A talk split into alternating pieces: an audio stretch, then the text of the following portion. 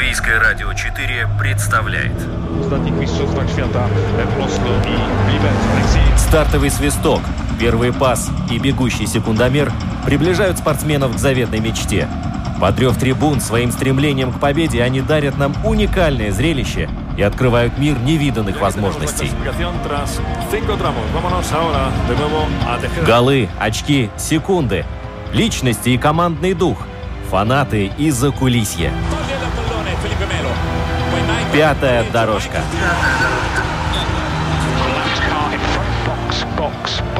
Роман Антонович, Владимир Иванов.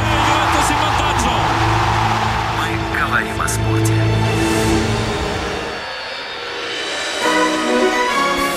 Здравствуйте, дорогие друзья! Я с огромным нетерпением жду пятницы и времени 14:10, когда можно наконец-то высказать все, что только накипело. С вами Роман Антонович. Напротив меня сидит Владимир Иванов, мой коллега, которого я очень-очень рад видеть. Роман, взаимно. Здравствуйте, уважаемые радиослушатели. Поговорим о спорте. Всегда прекрасно. Есть о чем говорить, есть за кого переживать, есть кого хвалить и кого ругать. Да, ну давай мы так блицем... О двух сборных поговорим, потому что сегодня они у нас будут чуть-чуть в сторонке, но тем не менее и та, и другая заслуживают нескольких слов. Да, вот, например, сборная Латвии демонстрирует стабильность, продолжает демонстрировать. По какому виду спорта? Слушай, по футболу. Я говорю сейчас про футбол. Я думаю, это сразу можно догадаться, о чем идет речь. Ну да, ну что сказать здесь. На самом деле, конечно, если абстрагироваться от того, какие команды были соперниками, сборная Латвии вроде как неплохо. Лига наций УЕФА, 4-й дивизион Д, 2 ничьи, 0-0, 1-1, ничья 1-1 на выезде. Вроде бы как все хорошо пока что. Но когда мы идем дальше и смотрим, кто были соперники, то понятное дело, что, например, команда Мальты в рейтинге FIFA занимает Мальта 185 место. Да? То есть это... Может, запятую поставь, 18-е с половиной. То есть играть с Мальтой 1-1 как-то не камильфо. Домашняя игра с Андоррой. Понятное дело, мы ее обсуждали, кстати, в прошлый раз. Если бы Янис Ика у них забил пенальти, не было подаления Гудковского, мы бы все-таки взяли бы 3 очка и победили эту Андорру, которую в прошлом отборочном цикле тоже не смогли обыграть, были 2 ничьи. На самом деле все это очень печально, потому что все-таки, когда меняется руководство не только федерации, но и национальной сборной, сейчас там Данис Казакевич, у него помощник Мариан Пахарь, хочется все-таки, чтобы что-то изменилось в лучшую сторону. Ну, хоть что-то.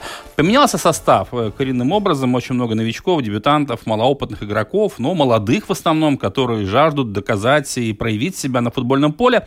Но мы видим все-таки картинку, да, а картинка, помимо того, что нет зрителей, да, это очень печально, конечно, да, картинка очень грустная, потому что опять мы возвращаемся к тому, какую игру демонстрируют наши футболисты, и ловим себя на мысли, что по большому счету ничего не поменялось. Да, ну вот, видишь, это нужно менять, наверное, в головах желание играть, научиться играть от первого лица, вот как в матче с Андоррой. Да?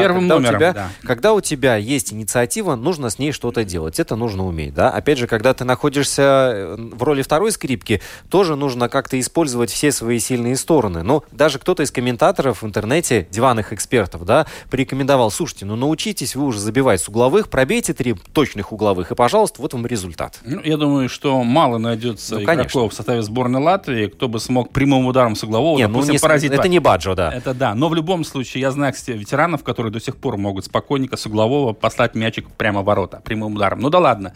Конечно, мы говорим о стиле на сборной Латвии, трудно поменять, прежде всего, ментальность. Об этом, кстати, не раз говорил Данис Казакевич на послематчевых пресс-конференциях. Нужно менять ментальность. То есть нужно что-то поменять внутри себя, в голове, в мыслях. И сделать это самое сложное. Потому что мы видим, конечно, с техникой у наших ребят большие проблемы. Скоростная физическая подготовка тоже есть куда стремиться. Ну а то, что, к сожалению, да... Вроде бы огонек в глазах появился, но этого мало. Мы видим, что все равно даже мы выходим против Андорры, мы играем очень осторожно. У нас всего лишь 1 нападающий впереди, когда Гудковского удалили. Да и то у нас вообще в команде было 3 нападающих изначально. Ребята неопытные. То есть изначально получается, что главная задача не пропустить. Ну, не знаю, с такой психологией мы, конечно, далеко не уедем. И, кстати, очень хорошо, что следующая игра у нас с Фарерскими островами в октябре месяце. Да. И там мы сможем тоже воочию убедиться в том, что из себя представляет вот сборная Латвии по футболу образца осени 2020 года. Хочется верить, что, конечно же, очки мы какие-то наберем, но я думаю, что главную задачу мы навряд ли выполним. Это занять в своей группе первое место и пойти в дивизион С Лиги наций. К сожалению, мы видим, что пока что наша сборная не готова, прежде всего, психологически к решению таких задач.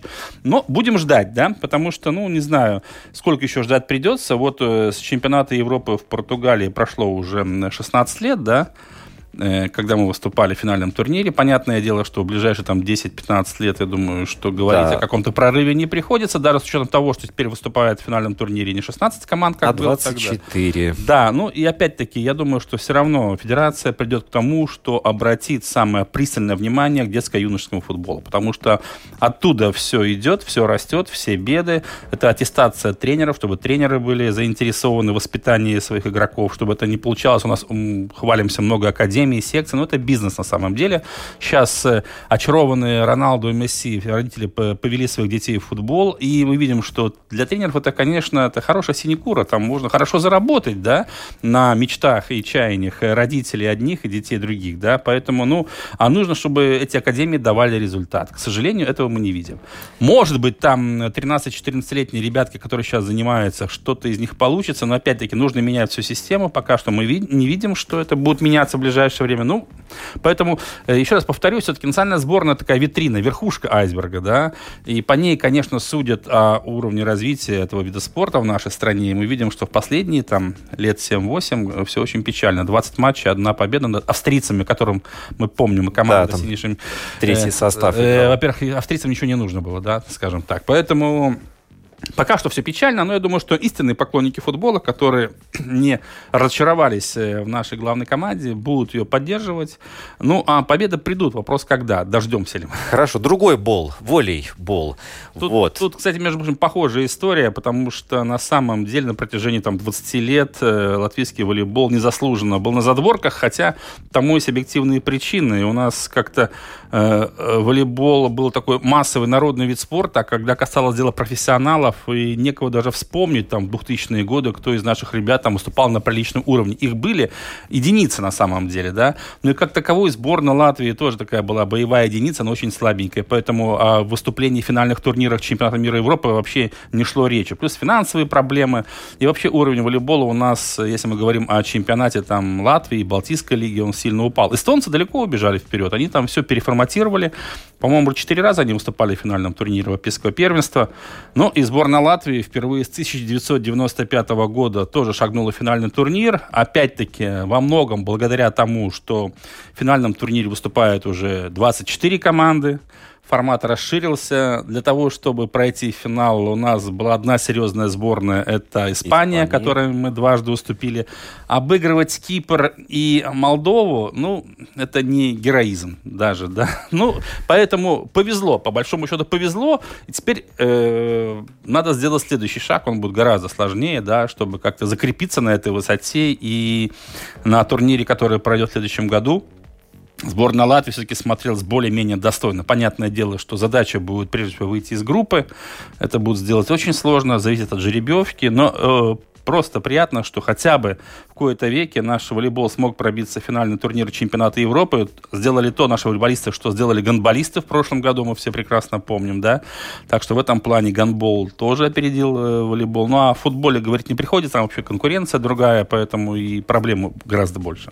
Да, ну и теперь стоит обратить внимание уже более пристально на события, которые на этой неделе заставили жирным текстом набирать заголовки спортивные, потому что, вот, например, на Тур де Франс случилось, ну, достаточно значимое для латвийского велоспорта событие. Ведь не каждый раз удается латвийскому велогонщику финишировать и подняться на подиум. Хорошо, это второе место. Пускай это один этап, да, но если посмотреть, кто побеждает на этих этапах, там все время вот эта ротация происходит. Ротация происходит, но еще тут важно понимать, что Томс Скуиньш, который стал вторым на одном из этапов Тур де Франс, Франс все-таки он не является претендентом там, нет, попадания конечно. В двадцатку, нет, поэтому пилотон, когда видит, что парень там рванул, ушел в отрыв, никто за ним, конечно же, не гонится, потому что все фавориты сидят друг за другом, чтобы не упустить что-то из виду. А тот там Скуиньш, ну да ладно, кто такой Скуиньш? Пусть он там едет вперед, может быть, и победит. Но вот такие моменты нужно тоже уметь использовать на вот самом деле. Вот об этом и речь, да. И что самое важное, вот в этих всех финишах, чем выше, тем лучше, ведь набираются общие очки, набирается общее время, и благодаря, может быть, и благодаря вот этому отрыву Скуиньша и команда Трек-Сегафредо сейчас в общем зачете на втором месте находится. Ну, конечно же, понятное дело, что это не самодеятельность Скуиньша, когда он решил рвануть, оторваться и финишировать там впереди всех, да.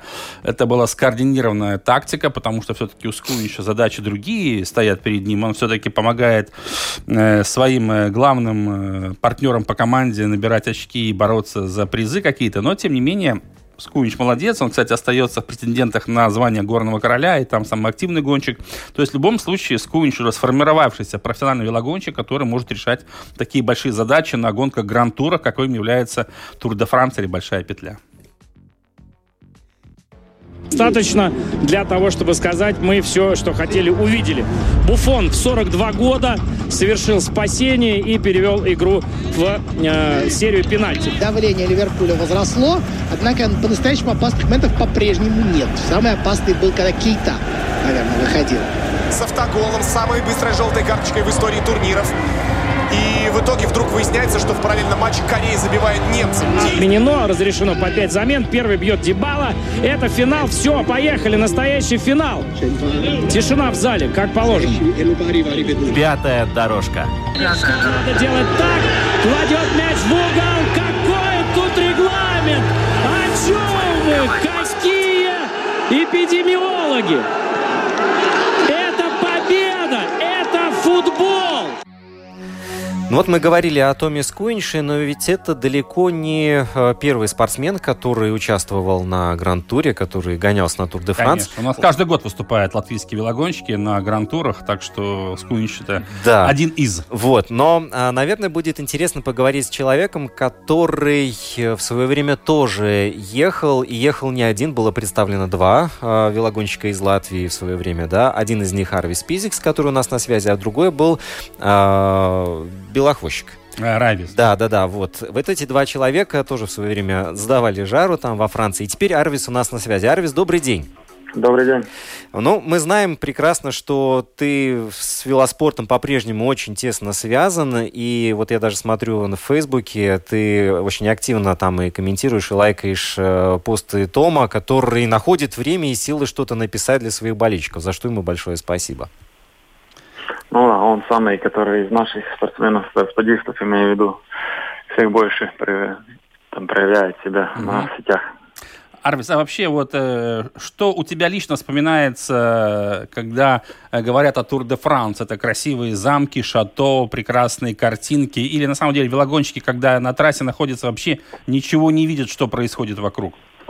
Ну, замки, все это другое видно из вертолетов, когда снимают, это не специально показываешь, чтобы народ привлекать. Конечно. Мы-то, конечно, у нас надо все внимание друг на друга. Угу. Ну вот, скажем, вот последний, скажем, такой большой успех. Все-таки не каждый день латвийский велогонщик поднимается на пьедестал почета по итогам хотя бы одного этапа Гран-тура. Но вот чем ты объяснишь, что Томс Скуиньш смог не так давно финишировать вторым? С чем это связано, на твой взгляд? Ну, хорошо подготовился. Это сразу видно. Если он в отрыв выезжает, это уже мы видели, когда у него майка была уже, когда он держал там. Горная майка тогда, пару лет назад, тогда уже видно было, что он на этот год понял, что он может сражаться не только за эти очки, но тоже за этап. И это было видно в этом году тоже, что, ну, как всегда, всякие там обстоятельства, это, ну, я думаю, ему остается только опять попробовать. Еще другой раз, другого варианта нет. Да, ну вот мы смотрим на результаты на остальных этапах. У такого болельщика, который, может быть, сильно не вникает в суть велоспорта, может возникнуть такое странное впечатление. То было второе место, а тут он финиширует пару дней назад, буквально-таки в начале второй сотни. Вот как ты это объяснишь? Ну, вот каждая команда своя тактика. Они берут, например, команду собирают, там, как мы сейчас видим, Джумбо, видим, там всех собрали команды, которые там на Рогличе ездят, или раньше, когда Sky ездил, там на Фруме ездил. Да. Или на Вегенце, на Трека, ну, у них был Ричи Порт, да, вроде на там зачетный человек, но сразу это было ясно уже. Если ты в велоспорте, тогда уже сразу ясно, что ну, он не пойдет на первую тройку, не способен на первой тройке приехать. И потому ребят, которые в другие команды, они уже, команда собирает такой народ, который может уезжать в отрыв. И потому что самая первая задача – это выиграть, конечно, этап, а потом уже смотрит, как это насчет общего. Счета, да. Да, ну, конечно, есть команды, как я говорил, в этом году это Джумбо и Инейлс, когда они уже все там, у них главное дело зачет, но по ходу гонки всякое бывает. Там. Как мы видим, Волтонап выиграл 2 этапа, там Роглич выиграл 1 этап, так что... Ну, а у трека команды Томса, конечно, там народ собран, которые доневщики такие в основном, но Томс едет, да, на гоневке ездил, но как 100 ивент, например, там бельгийцы, они-то гонщики классиков, тогда они команда взяла в состав, чтобы они этап могли показать себя в этапах. Арвис, ну ты трижды участвовал в Тур де Франс, насколько я помню, да? 95-й год, 6-й и 2000-й. Да, 4, но 96-й не закончил. 96-й не закончил, да. Но вот вспоминая свое выступление на Большой петле, у тебя, я, конечно, не могу сейчас вспомнить, но ты наверняка должен помнить, ты все-таки были такие моменты, когда ты пытался уйти в отрыв от пелотона? Конечно, там каждый этап, можно, да. Можно сказать, это самые тяжелые его, которые гонщики, которые идут на этап, это самый тяжелый момент в отрыв отъехать от группы, потому что группа там едет. В основном-то скорость 50-60 меньше не сбавляют. И в этот скорость, например, если группа там едет там 55 с чем-то, еще народ пытается отъезжать. Так что там есть что делать. Это не так просто. Ты сказал, что Томс Скуиньш, да, очень активен в социальных сетях, но вот исходя из того, какой вообще распорядок дня у гонщиков, принимающих участие, ну, в той же гонке Тур де Франс, там получается, что, в принципе, переезды каждый день, с утра вот эти и днем этапы, а вечером вы все в гостинице, там медицинские какие-то процедуры, питание и так далее, и отдых, разумеется. Не, ну, конечно, полчаса там всегда время можно найти, если очень хочется, тогда не так уж страшно. Например, на трансфер, на этап, после этапа. Ну, после этапа ты уже, наверное, ничего не хочешь там писать, но перед этапом, когда едешь, там бывает там 40, 50, 70, 80 километров трансфер утром. Так что в автобус едешь, там время есть. Это трансфер, когда гонщиков утром везут на старт этапа, да? На старт, да. Потому что на туре там много команд, и так в основном в больших городах не финиширует, и команды там селят по 2-3 в одной гостинице и расселяют вокруг следующего там стартового дня. Примерно так все там планируется. Ну вот для любителей кухни, ведь это далеко не всегда попадает на экраны, и многие об этом даже не говорят. А когда старт происходит вот очередного этапа, это же ведь не сразу спортсмен садится на велосипед и поехал, да? Ведь что до этого происходит? Там 1,5 часа всякое там.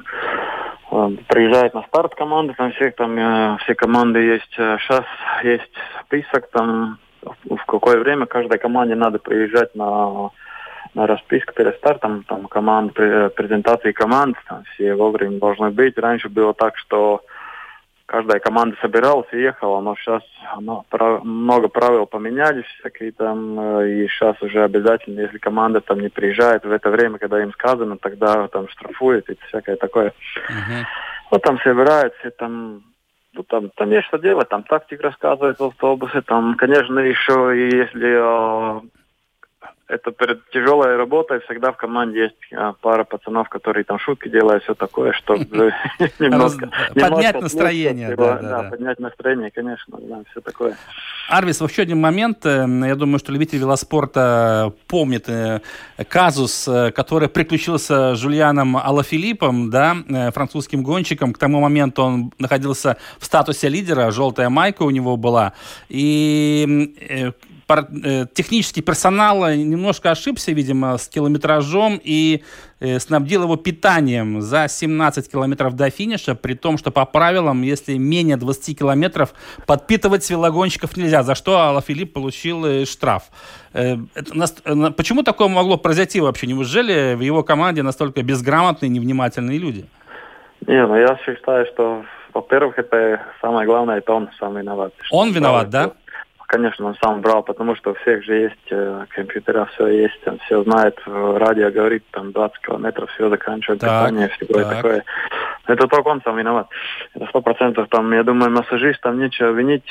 И если бы я бы судья, конечно, был, я бы оставил и майк, это все, ну, это чушь такая, но опять другая команда, которая там за ним, как Яйц, которые, конечно, они бы протесты... Подали бы протест, конечно. Конечно, подали протест, чтобы это, они уже там проехали сколько дней майки, так что это Тур де Франс, это не так просто. Часто мы видим, когда по ходу гонки, да, велогонщики сами себя кормят, у них там... Что у них вообще находится в кармане, там, в комбинезоне, шоколадки, бананы? Что обычно можно перекусить на ходу? Чем? По-моему, я вот сейчас уже бананов не видел, это уже старомодно, по-моему, бананы когда брали. Там всякие батончики, гель, конечно, и есть у команд, которые там рисовые такие батончики сам делают, массажисты, там, Томс, наверное, лучше расскажет, как там, чего, но это все началось от Sky, да, команда Sky начала делать эти рис там с изюмом, курагой, там всякое такое с орехом, там, они такое делают без сахара, чтобы подольше было. Ну, сахар, конечно, есть в гелях этих, которые там всякие берут. Да. Но эти рисовые, которые батончики, это в основном на длинный этап, конечно, когда надо питаться. А сколько времени проходит до получения эффекта? Вот ты съел, и сколько нужно времени, чтобы организм, ну, почувствовать физически, что у тебя вот есть это топливо? Там уже не так чувствую, такого ощущения нет, что я там съел что-то, и сразу там уж переднее колесо пошло вверх. Такого нет. Но просто ты, самое главное, почему надо питаться, чтобы не заголодать. Если ты заголодал, тогда уже плохо. Тогда ты почувствуешь, что тебя уже все вырубает, как молотком сразу. Ну да. Арвис, а ты вообще следишь за гонками Гран-тура, Тур де Франс, там каждый день, или все-таки время от времени? Я хайлайт посмотрю вечером, и все. Бывало, что я там иногда смотрю, но когда вот эти последние года, когда там Sky доминировал, тогда уже неинтересно стало смотреть. Да. Мне больше интересовал Джиро и Велта, когда там каждый день менялись, там вся команда, там надо было, там, ну, больше такого, интересная гонка, интереснее. Но сейчас уже в этом году, там, ну, конечно, появилась Джумбо, так что чуть-чуть так интереснее, конечно, сейчас там вся эта суета с спринтом Сагана и тому подобное, так что ну, что-то происходит. Саган в своем репертуаре такой бэдбой, плохой мальчик. Нормальный спринт, это так должно быть, а не так, что всех поставить там по коридору, как 100 метров, последний час побежим или как плавание, это же не будет тогда, это же велоспорт, это контактный вид спорта, так что я не знаю, я против этой дисквалификации, я это не одобряю. А какая-то ностальгия тебя охватывает, когда ты наблюдаешь вот за тем, что сейчас происходит? Ну, когда спринт смотрю, когда в лайв-ТВ смотрю спринт, тогда, конечно, пусть поднимается. Это же ощущение, я это не забыл. Ну да, 20 лет. И думаешь, вот бы скинуть годков так 20-30, да? Нет, такого больше нет. Это все, хватит. Это было, это прошло, все. Откатал. Арвис, вот сейчас позади 12 этапов. Можно сказать, ну, что уже вырисовалось вот четкие лидеры? Или же все-таки вот Movistar, Трек, EF Pro, и еще вот Ажедуар, вот они все вот как бы они еще толкаются? Или все-таки есть какая-то четкая? Не, ну там в основном, что, как я говорил, эти две команды, которые Джумбо и Инейлс, потом, что там Лопес, может быть, но там, когда разделка будет, тогда уже все ясно будет. Тогда уже все будет. На разделке много что решится, да? Конечно, может быть, там Лопес что-то потому что он очень тихий, сидит там все, ничего не... Так что, Астана в этом году, в прошлом году Астана, как говорится, Тур де Франции не потеряли, можно сказать, ничего не выиграли. Так в этом году хотя бы этап взяли, так что... Да, Луценко взял. Я их тоже так, но не сбросил. Конечно, да. А есть какой-то гонщик, которому ты симпатизируешь и за которым ты следишь? вот сейчас? Ну, помимо латвийских ребят, конечно.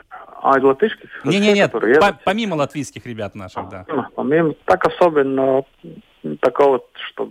Нет такого специально там. Хорошо, а твой прогноз? Нет, у меня нет. Я понял. Кто победит на Тур де Франс в этом году? Вот скажи. А там готов кто победит? Да, вот сейчас, вот через неделю. Мне хочется, чтобы Роглич выиграл. Роглич, словенец, да? Да. Ну, здорово. Ну да. Как бы вот так однозначно ответить. Да. Они ошибки при этом в том году на Джиро, там ошибки не бывали, но я надеюсь, что они набрали опыта, и сейчас они уже все сделали, как надо. Арвис, еще такой вопрос. У тебя что-то осталось с тех времен, с Тур де Франс? Какой-то сувенир, майка, может быть, педаль, может быть, еще что-то?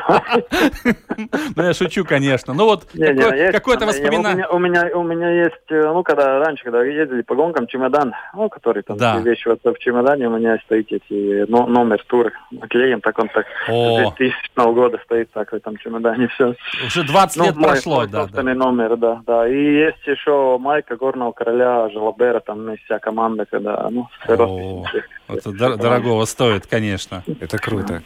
Да. Арвис, большое спасибо. Мы были рады с тобой пообщаться. И так вот незапланированно долго даже получилось. Да. Ну, интересно зато. Здорово. Мы много интересного узнали. Арвис, большое спасибо, чтобы легко катилось как с горки, так и в горку. Вот. Удачи, хорошо. Удачи, да. Да. И мы будем следить, естественно, за нашими гонщиками. Да, кстати, хочу добавить, что Арвис Пизикс, помимо того, что он участвовал трижды на Тур де Франс, он еще 3 раза принимал участие в Олимпийских играх в составе сборной Латвии.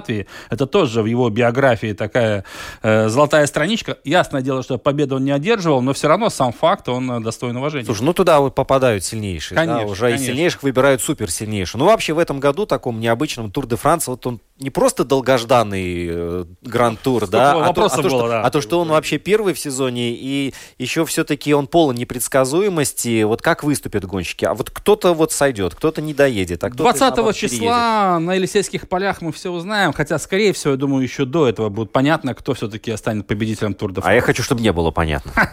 Друзья, мы продолжаем. У нас впереди еще 2 темы. Это и хоккей, а также большой спорт, который пришел в жизнь простых людей. Может быть, сейчас контратака получит. Длинный пас на Ришарлисона. Да, вот это его дистанция.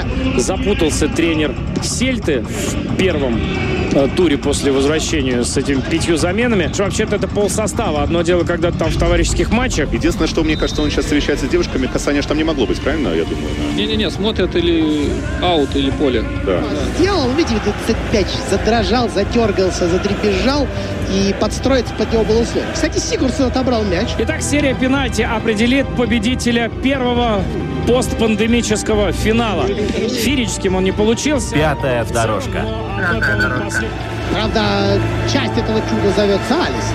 Это не чудо, это счастье. Такой вратарь есть.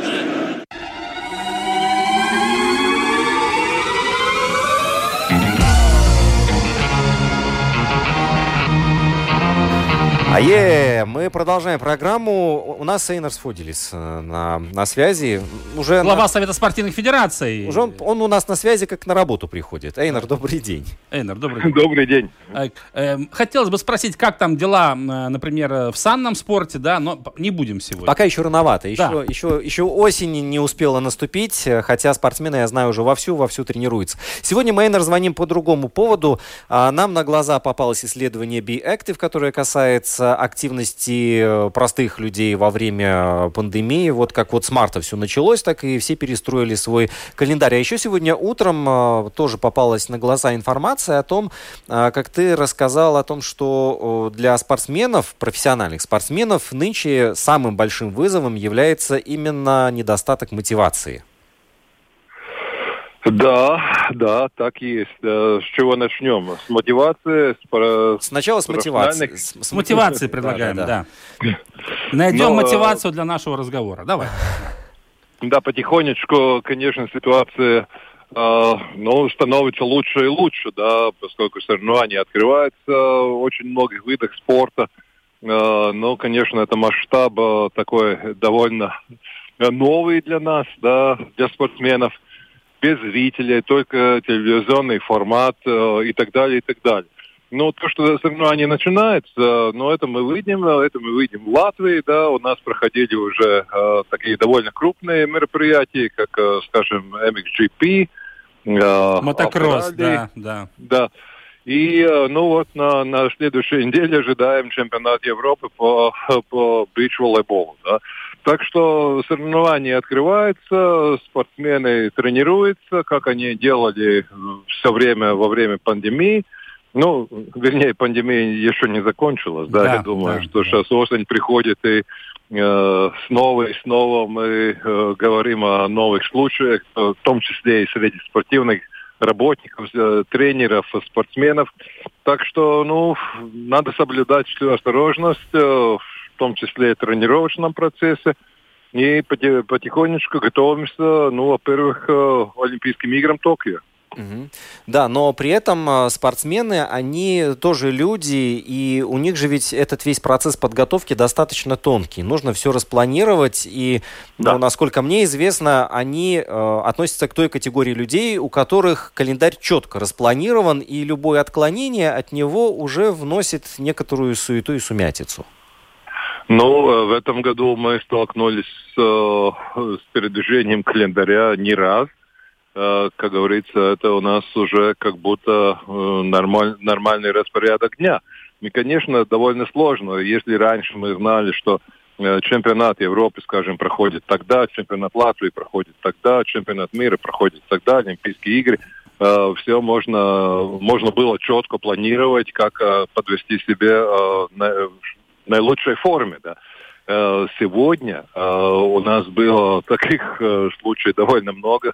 Этим летом, когда спортсмен готовится, и тут соревнования отменяются, тут отменяется вызов в клуб, да, и, ну, конечно, если это происходит уже не первый раз, второй, третий раз, тогда руки опускаются в некоторых случаях, и довольно сложно собраться. Но вот наша задача вместе с тренерами, вместе с федерацией, вместе с спортсменами как-то этот процесс облегчить. Но есть такие вообще примеры вот за последние месяцы, когда вот отсутствие мотивации и усталость от всего этого сделали свое дело, и спортсмен решил, ну, взять паузу хотя бы, ну, скажем так. Я не говорю, что вообще закончить карьеру, но вот пока что не выступать. Ну, вот Ребекка Кох, это был громкий такой случай. Это самый такой яркий пример этого процесса. Да, если были бы игры в Токио, наверное... Ну, жизнь пошла другим потоком, да. Так что, ну, мы видим, какой результат. Наверное, ну, я не знаю, может, конечно, я надеюсь, что это к лучшему, да, что все, что происходит, в том числе для спортсмена, но эта жизнь покажет. Это мы сегодня не можем сказать, как было, если было.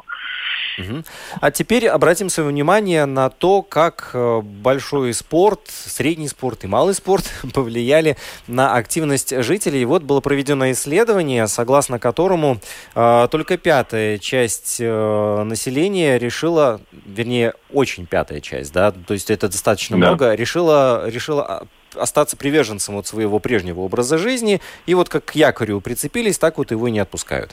Да, скажи, на твой взгляд, это много вообще, то, что вот столько людей вообще не ведут активный образ жизни? Много. Это довольно много. Конечно, мы можем сказать, что если 72%, скажем, жителей во время пандемии, мы этот опрос делали за счет этого периода, вообще занимается, ну, хотя бы в раз в неделю более-менее активным видом жизни, да, то есть прогулки, пробежки, велоспорт, гимнастика, плавание. Но в целом, если, ну, так нормально было бы, ну, если мы говорим за счет профилактики, за счет здоровья, что мы занимались там, в крайней мере, по 30 минут 5 раз в неделю, да, то этот процент очень маленький. Для нашей страны очень маленький.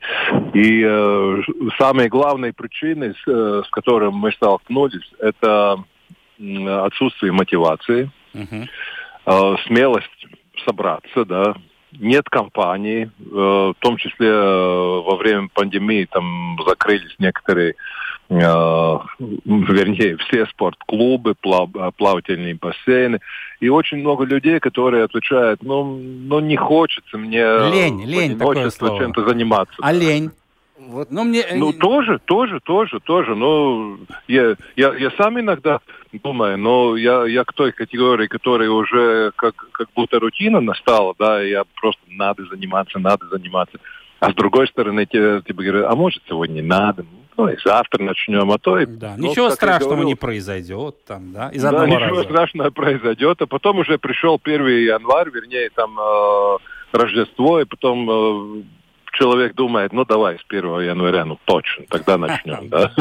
Только не уточнил, какого года, да, 1 января.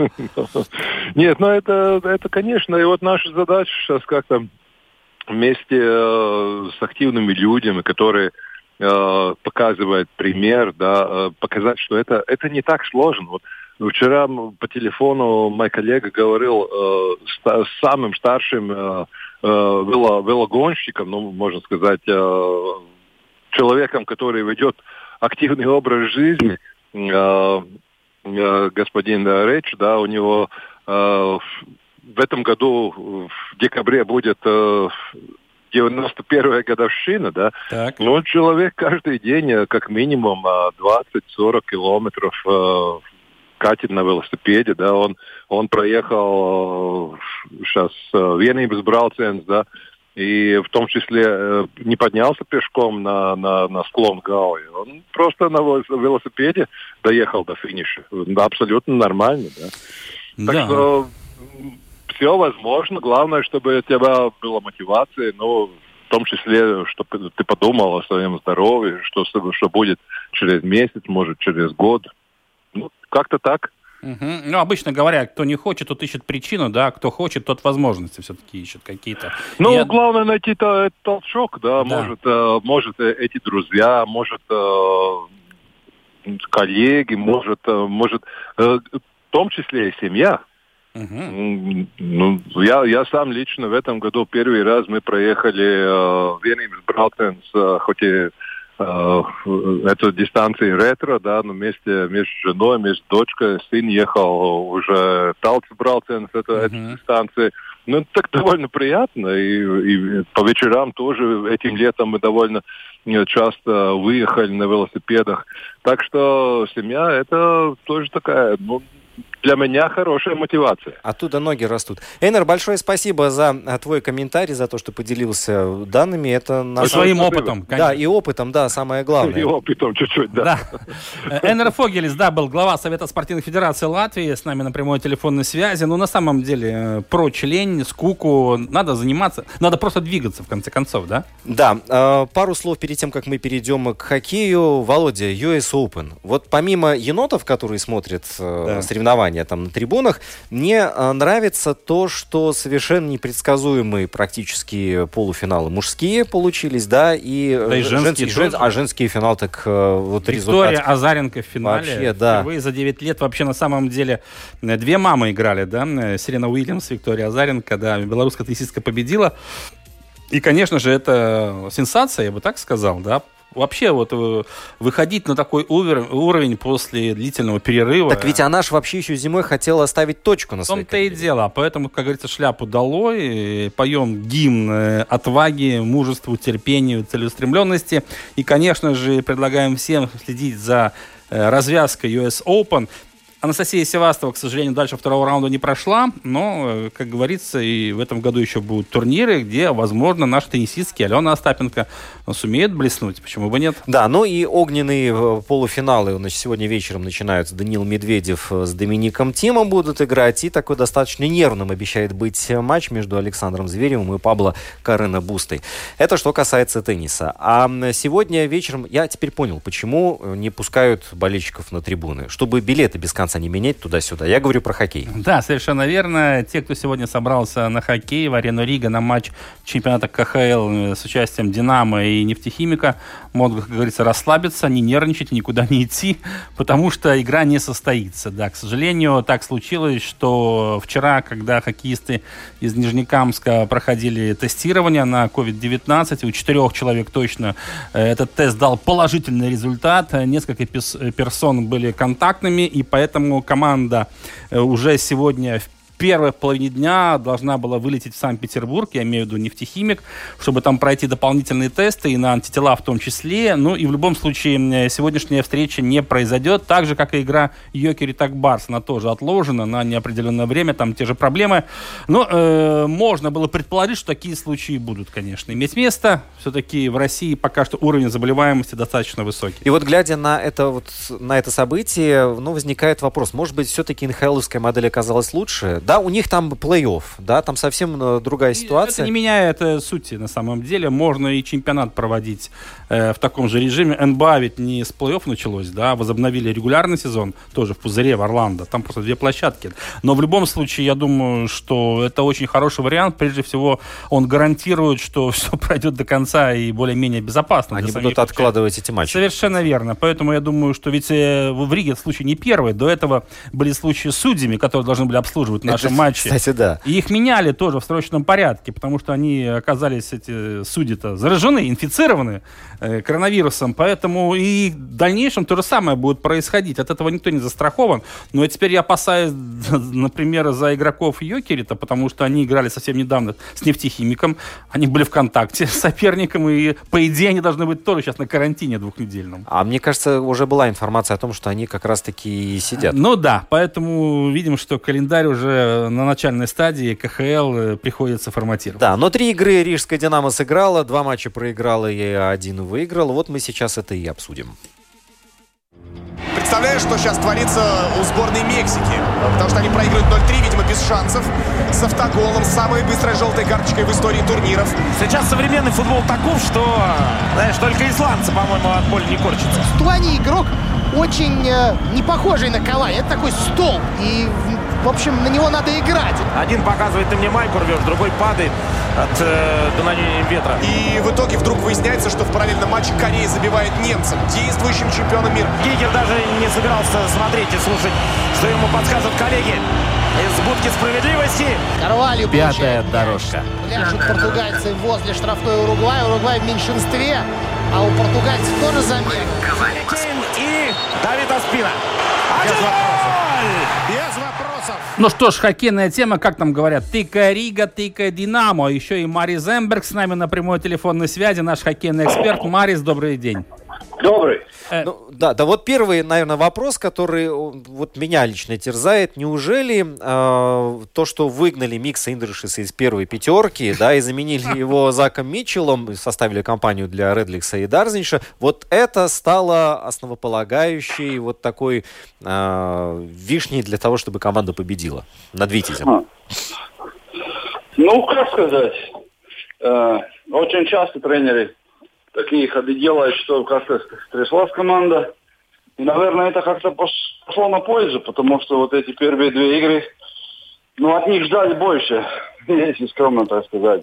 Вроде бы проверочные игры, когда были в Финляндии, я слышал, что как раз Скудра доволен этой тройкой. Микелис, Лаурис и Микс. Как-то начали не так, и это перемена. 4 шайбы, это где Митчелл в центре был. И, наверное, что сработало то, что я думаю, что второй игре, когда Микелис не играл в третьем периоде, я думал, это как-то тоже был такой знак, что надо скрестись, надо улучшить ему игру там, но это все вместе. Скудра дает такие знаки, что у него, в принципе, авторитетов нету там, если в первой пятерке, в тройке кто-то не играет. Но он сейчас должен иметь в виду, что он может уже и не быть в составе, и его где-то передвинут там. Так что такие ходы, я думаю, уже так, чтобы игроки подумали, что так будет, если будет игра. Марис, ну вообще на старте чемпионата КХЛ динамовцы Риги проиграли дома первых два матча со счетом 2-3 Борису, затем 1-3 Йокериту. Потом была победа над Витязем со счетом 4-3. Матч стал бенефисом Лауриса Дарзинша. 2 заброшенные шайбы, 2 передачи.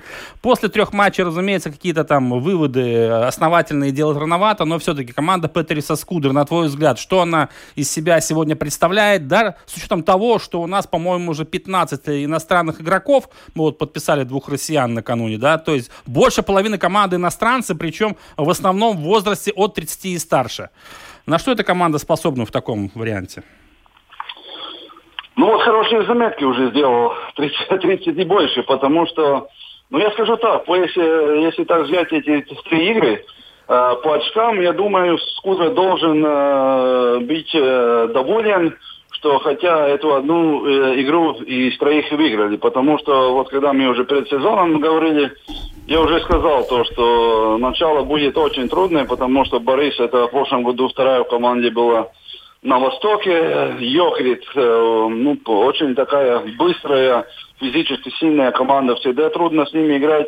Ну и Витязь вот вначале показал, что выиграл Кубок Мэра и начал-то хорошо. Ну только не в Тихимику проиграл там. Да. 0-3 в начале было, он там, ну я думал там, ну думал, что будет легкая игра, а так там. Ну, в принципе, эти 3 команды, я там даже прогнозировал, что все 3 будет проигрыши, как раз первая игра, которая может дать такой, что на что Динамо способна, это не в Тихимик, но вот как раз эту игру принесли. Так что по очкам я думаю, что должен Скудра быть доволен. По игре я думаю, что он недоволен. И эти первые 2 игры как раз, ну, эти команды были сильные, но мне что в глазах очень, вот как раз твоя заметка, что 30 и старше, ну, как раз по скорости, по всему этому, ну, как-то все-таки сильно отставали. Ну, ясно, что эти команды, но как раз физика там, как-то мне вот эти, ну вот стряслись на игру с Витязем, но там тоже, когда Витязь вот прибавил, там, ну тоже нелегко было. Там. Конечно, но это только начало сезона, дальше будет еще сложнее, плюс у нас сейчас впереди самый дальний выезд, Хабаровск, Новосибирск, Астана. Ну да, вот как раз эти игры тоже, потому что вот Сибирь так не очень начал, а море сейчас, я думаю, самое внизу, как раз команда, которая вообще не идет игра. Так что это, наверное, да. Ну, вот по легионерам, если сказать, ну, мне удивили эти... Ну, Вайт травму получил, да, но когда он играл, этот Митч... Ну, вот Митчелл сыграл вот с Витязем, но эти первые 2 игры, ну, я очень как-то был удивлен, ожидал большего от них там. Ну, вот Яска Пашин-Чернов сыграла там в одной игре, а потом тоже как-то не так. Ну, в целом я скажу, что, ну, мне от легионеров как-то... Большего ожидал. Больше ожидал. Вот я как-то... А вратарях что скажешь? 2 россиянина, опытных, Галимов, Проскуряков. Ну, я скажу то, что нелегко будет с Скудрой определиться, кто первый, кто второй. Это мое мнение после этих игр. Мне кажется, они оба вторые, нет? Такое ощущение. Ну, можно так сказать, что вот я уже как раз в газете своей писал, что я как-то не помню игру, когда вот вратарь не вытащил Динамо, а Динамо все-таки выиграло. Вот с Витязем так было. Эти 2 шайбы, которые за 1,5 минуты влетели ему, одну забросили за ворот, одну... Да. Тоже близнецы там. Ну, в принципе, обычно команда, ну, сломалась после таких эпизодов. Ну, вот как раз здесь выиграла. Но это такой позитив для команды. Но для вратарей, ну, мы же знаем, что Динамо выиграет, очки набирает только тогда, когда вратари играют, ну, стабильно, и та же команда. Ну, да. Главное, чтобы не было скучно ни болельщикам, ни другим специалистам, наблюдая за игрой рижского «Динамо». Мне кажется, что команда Скудры скучать точно не даст, в любом случае. Да. Марис, у нас, к сожалению, время заканчивается. Вот то, что ты не сказал, мы перенесем на следующий раз. Мы еще не раз будем связываться. Да. «Динамо» Рига, надеюсь, что коронавирус не поставит крест на этом сезоне. Ну вот то, что я перед сезоном, когда вы меня спрашивали, что и как, я вот это опасение сказал, что это может влиять и на многое. Ну вот это уже сейчас уже началось. Ну, не знаю, как будет дальше. Ну, вот будем следить за. Спасибо, Марис, большое. Марис Зембергс, хоккейный эксперт, журналист газеты «Диена», был с нами на прямой телефонной связи. Надеемся, что перенос сегодняшнего матча – это последний ЧП, которое произошло в чемпионате КХЛ с участием рижского «Динамо». Да, теперь быстро, Володя. Хорошо или плохо? Месси никуда не ушел. Хорошо. НБА новый сезон запустит не раньше Рождества. Плохо. Огненный US Open, это однозначно хорошо. А классная гонка в Монце Формула-1. Хорошо. Бредис и Дортикос будут биться совсем скоро, да, причем сразу за 3 Но то, что они в Риге, плохо. Да. В Мюнхене будут они видны. Да. 26-го в Мюнхене, да. Желаем Марису победы, конечно. Владимир Иванов. Роман Антонов. Друзья, мы были вместе с вами. Встречаемся ровно через неделю.